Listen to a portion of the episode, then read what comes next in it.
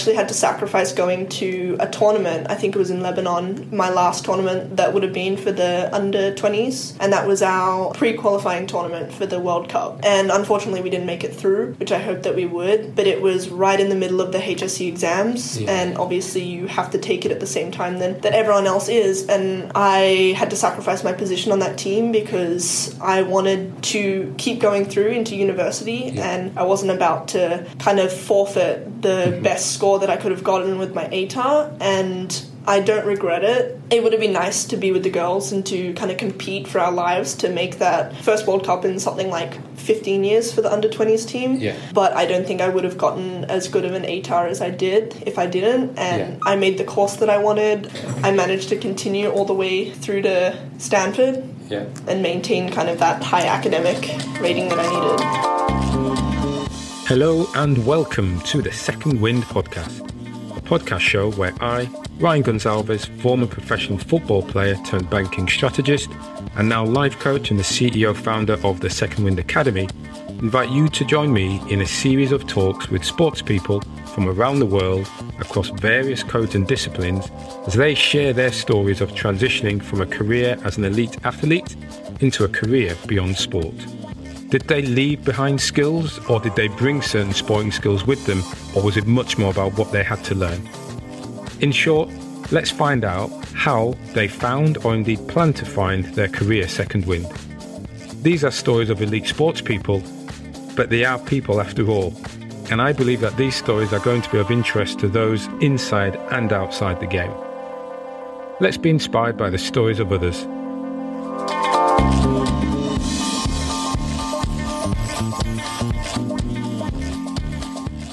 Our guest on the show today is Amy Sayer. In 2018, aged only 16, Amy made her international debut for the Matildas, the senior Australian women's football team. Shortly afterwards, she won the W League Championship with Sydney FC and is now a sensation playing in the US collegiate system for Stanford Cardinal. I've managed to grab Amy during her short holiday back in Sydney from her studies and playing in the US. Amy is a great example of a young adult with a solid grounding, prepared to make difficult decisions in striking that balance between sport and education.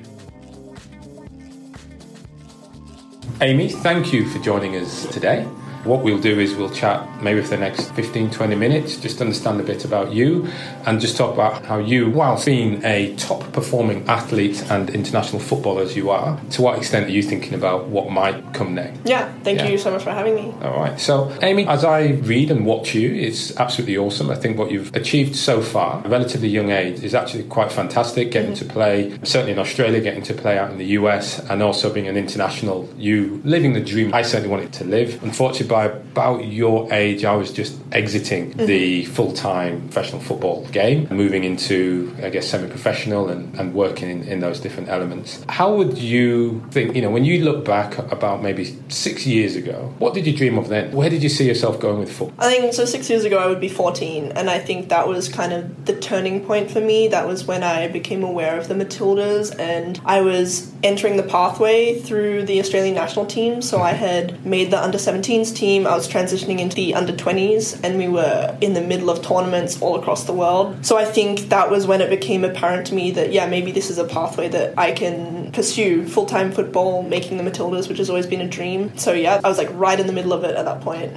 Yeah. And that's you at school. And I'm sure, what were the girls around you doing at that time? I mean, we're all kind of in the same situation. In the under 17s, we're all the same age, so we're in, God, I don't know, maybe like year nine, year eight, year nine. So just kind of like plodding along. I was always like more dedicated to my studies than some of the other girls, but we were all kind of caught up in it, I think, a little bit. And then as soon as I got into the under 20s, it became quite a different age spread. So there were some girls in uni, some girls still doing the HSC were in China, and some girls were getting up at like 4 a.m. to travel to an international school to do their HSC. So that was kind of, I think, good for me to see what some of them were doing and what I I had to expect. So it was nice to kind of get that forward look. Yeah. And so, how did you manage to find the balance between academic studies and athletic excellence? Yeah, so from a young age, I mean, school has always come first for me. That was what my parents kind of taught me, and it's become a very important part of my life and kind of how I am as a footballer. But I think from being in the national team setup from such a young age, and even before then, being in kind of academies like the Institute, I had to work really hard to manage my school and soccer, and just learning those skills really early of time management just have carried me through and even carry me through right now, now that I'm at Stanford. Yeah, that's quite amazing. That ethic that came through, your parents did a good job. Seems like you've been able to carry that on Yeah. as well. And so, think about your HSCs. Mm-hmm. How was that period? What was going on then?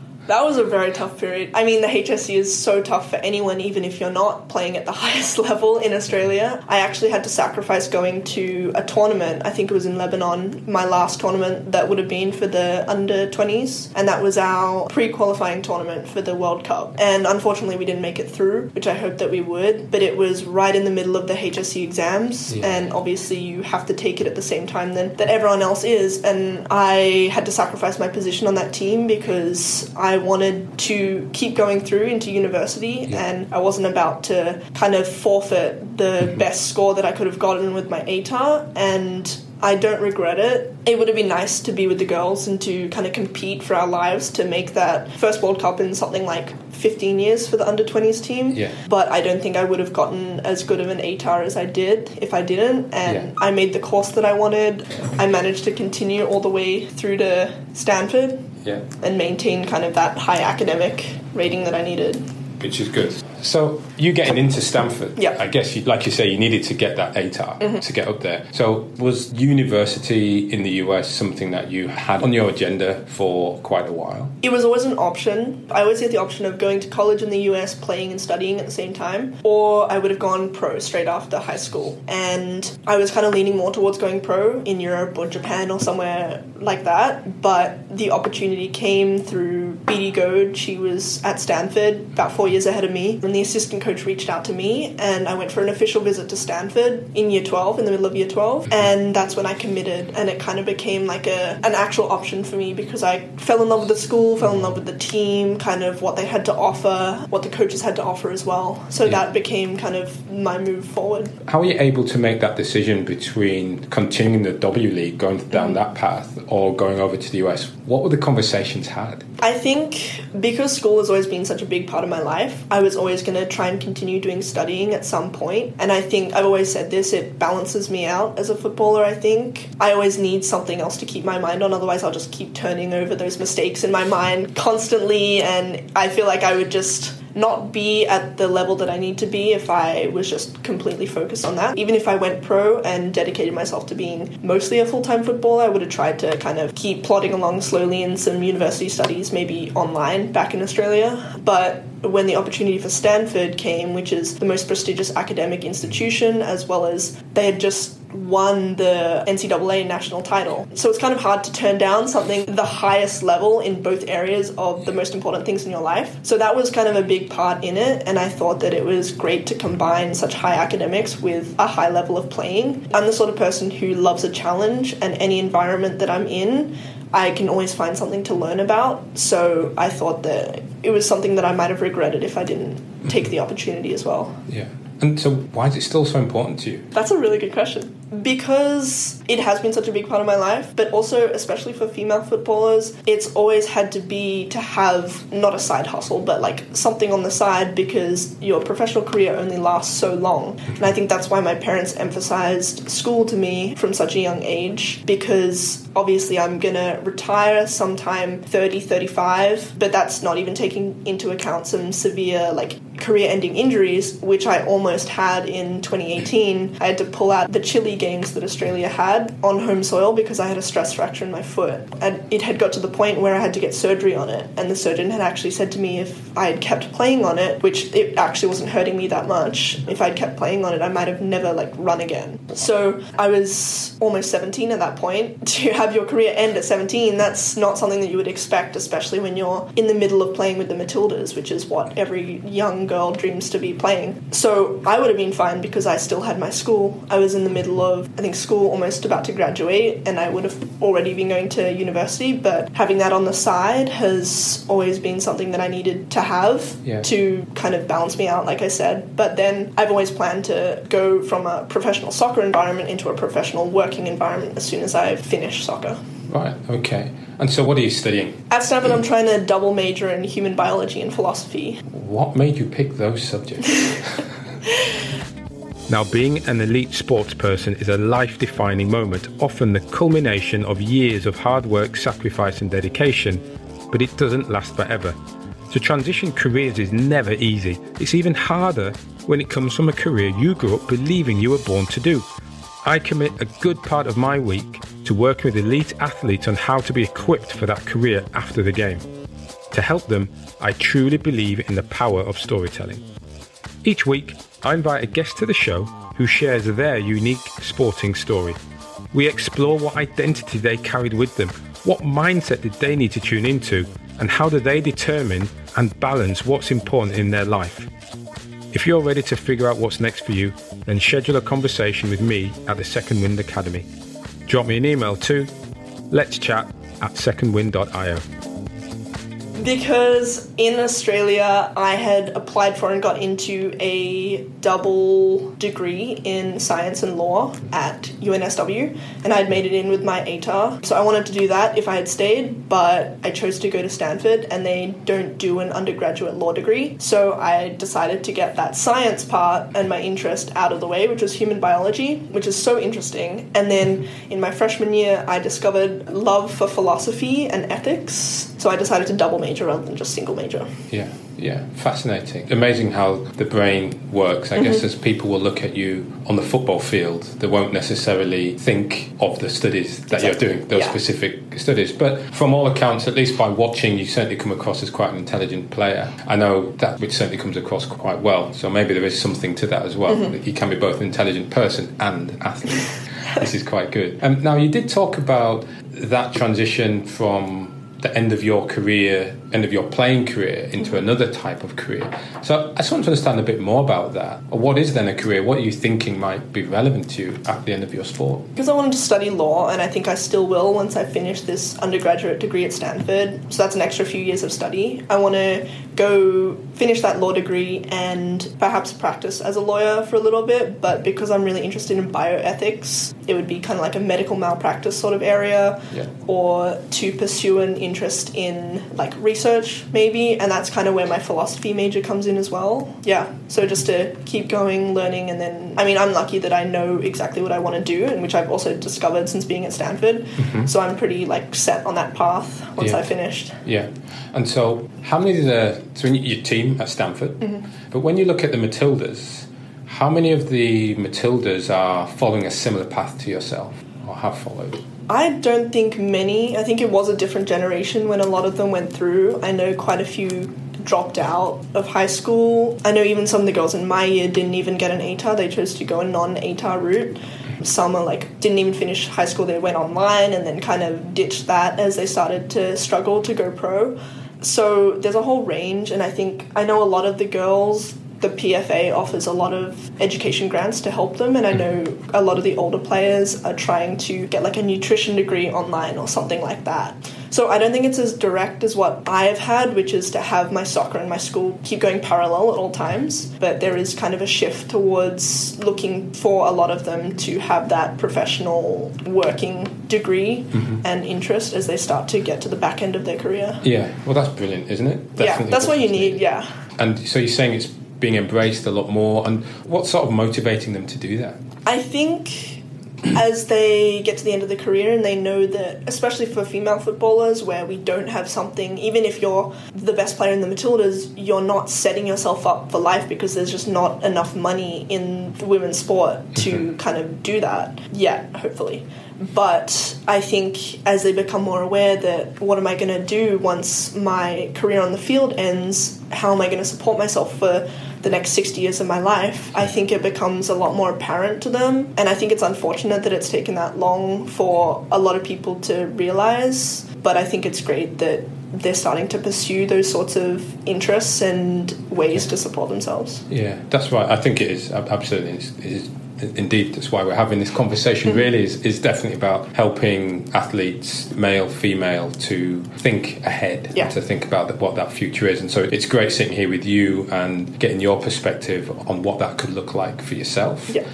So when you think back then to that, you took the brave decision, or the brave decision, perhaps not by yourself, to miss the qualification tournament mm-hmm. a you know 17, 18 years old. Mm-hmm. Why do you think others didn't? Why do you think others focus more on the game? What do you think's happening there? I think maybe it's different environments, different ways that parents have emphasized things. I think a lot of the time the reason why I've noticed a lot of my male footballing friends, they find that they have to dedicate themselves entirely to football and they don't have those support systems to help them at the same time. Because I've had to make a conscious decision to put my school first when there have been many, many opportunities where I could have just cast it aside. But I think I've tried to maintain the importance of it and it's become important to me and kind of just looking to the future how important it will be to have that and not have to worry about going all the way back to school when I'm 35 that I'll have this degree on the side. And I think that a lot of the girls maybe just didn't have those tools that I had from a young age of because I had to work really hard every single time we would go overseas. I was the one locked in my room trying to finish my homework, finish my assignments, and keep up to date with all of my work. It was tough and it's really something that you have to consciously dedicate yourself to and I might have like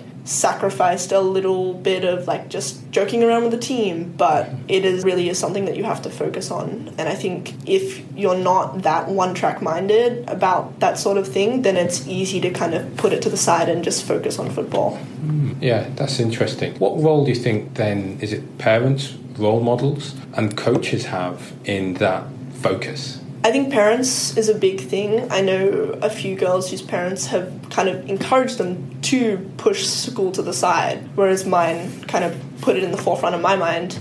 And I think combined with kind of my personality and just how I am, that kind of ingrained into myself that focus. And then obviously coaches, they always want the best for you on the field, but I think recently it started to change into helping them focus on field. So since I've been in the US, I've been staying with a host family and they're amazing. And they have two young daughters and one of the girls, they both play soccer. And the oldest one, she's in grade 8 and her coach actually got the team during lockdown because they couldn't train, got them to do a little project to say choose your like top five universities where you want to go. And they like did a little thing like hey these are my top like stanford princeton all of those. And i think that's something that coaches might need to start to emphasize. And i think it's different in the us because they have that sort of track to go straight from high school into college whereas here it's very different. Mm-hmm. we don't really have that like university playing a lot of even the national team uses to transition girls from college into the national team. So it's also kind of a federation thing at the same time. So it starts with your parents, but it's also something that maybe the Australian Football Federation needs to start investing in to try and create that sort of culture. And I think that's why the US has been ahead of us for such a long time, especially in women's football. It's because they have this pathway. It's easy to follow. Yeah. Yeah, that's really insightful. Does it take pressure off you? Does it bring pressure on? Do you feel more pressure because you are balancing studies with sport? Or does it take pressure off the sport because you know you've got the studies? I think depending on what you're studying, like when I'm in the middle of a term at school, it's like complete stress because we have my usual day looks like 9 a.m. to like 1 p.m. I'm in classes, then I train for two hours, and I'm back in classes, and I might have like a discussion section at night. So it's a full on day every single day for 10 weeks, and you get one week off, and then it happens all over again. So it's stressful at the time, but I think that it's a good way for me to distract myself if like something's not going well in school. I have soccer. If something's not going well in soccer, I have school. So there's that. But then also in the long run, just having that routine also helps because I mean this last 10 weeks went by so quickly for me and now I'm on break but it's like I'm just like plodding through slowly enjoying my time and then when I finish my 4 years I've come out with a Stanford degree yeah yeah which is pretty cool on yeah.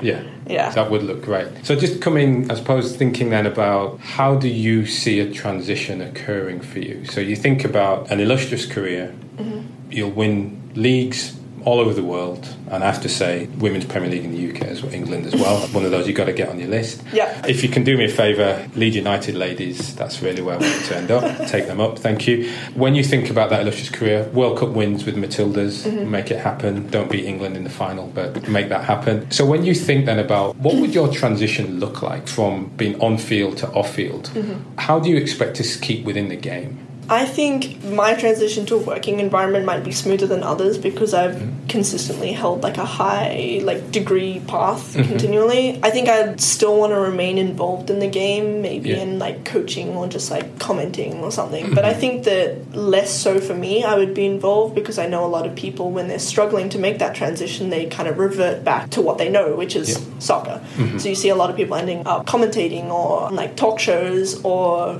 I don't know, coaching eventually. Yeah but I think maybe kind of the busyness of the career that I want to do will take me further out of it. I mean, I still have that passion for soccer, but I won't have to rely on it as heavily as some other people might. Mm-hmm. Yeah, yeah. And do you think it's something that will come after you're playing? Or I guess as you look around the changing room today mm-hmm. at some of the ladies who will have finished university, I'll say they're 23, 24 plus, mm-hmm. do you see them balancing pro football career and a working life as well? I think at this point it's difficult. Maybe in the past it was less professional on the soccer sides, and at the same time, that would mean that they had to maintain that second job. But now it's kind of if you want to succeed, you have to dedicate yourself entirely to soccer. And I've seen quite a few people struggle with balancing it. Like yeah. the changing schedule always happens, and mm-hmm. they're trying to communicate with their work, and then that limits them to also jobs that have that flexibility. So I think at this point, it's very difficult. Like one of my close friends who plays for Sydney FC, she's currently struggling. She has this new job that she loves but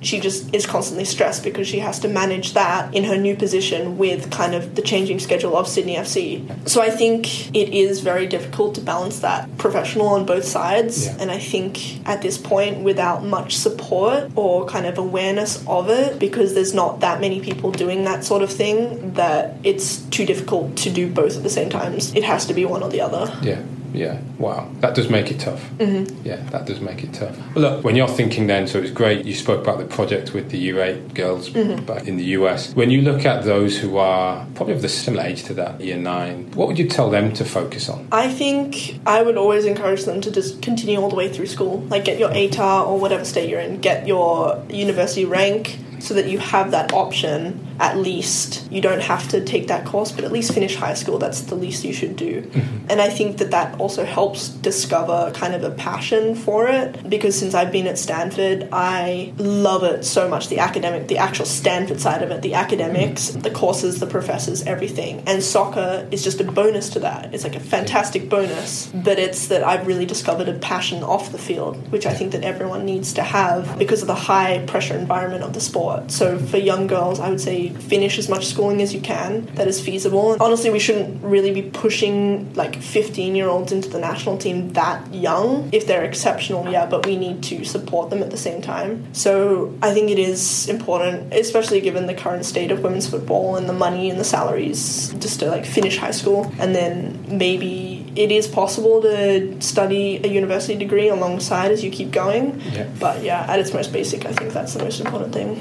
Okay. Amy, thank you very much for your time today. Thank you for having me. Awesome. Well done. Thank you for listening to the Second Wind podcast. We hope you enjoyed hearing insights from today's athlete on transitioning out of competitive careers. If you're looking for career clarity for your next step, make sure you check out secondwind.io for more information or to book a consultation with me. I'd like to thank Claire from Betty Book Design Nancy from Savvy Podcast Solutions, and Cerise from Copying Content by Lola for their help in putting this podcast together. That's all from me. Take it easy. Until next time.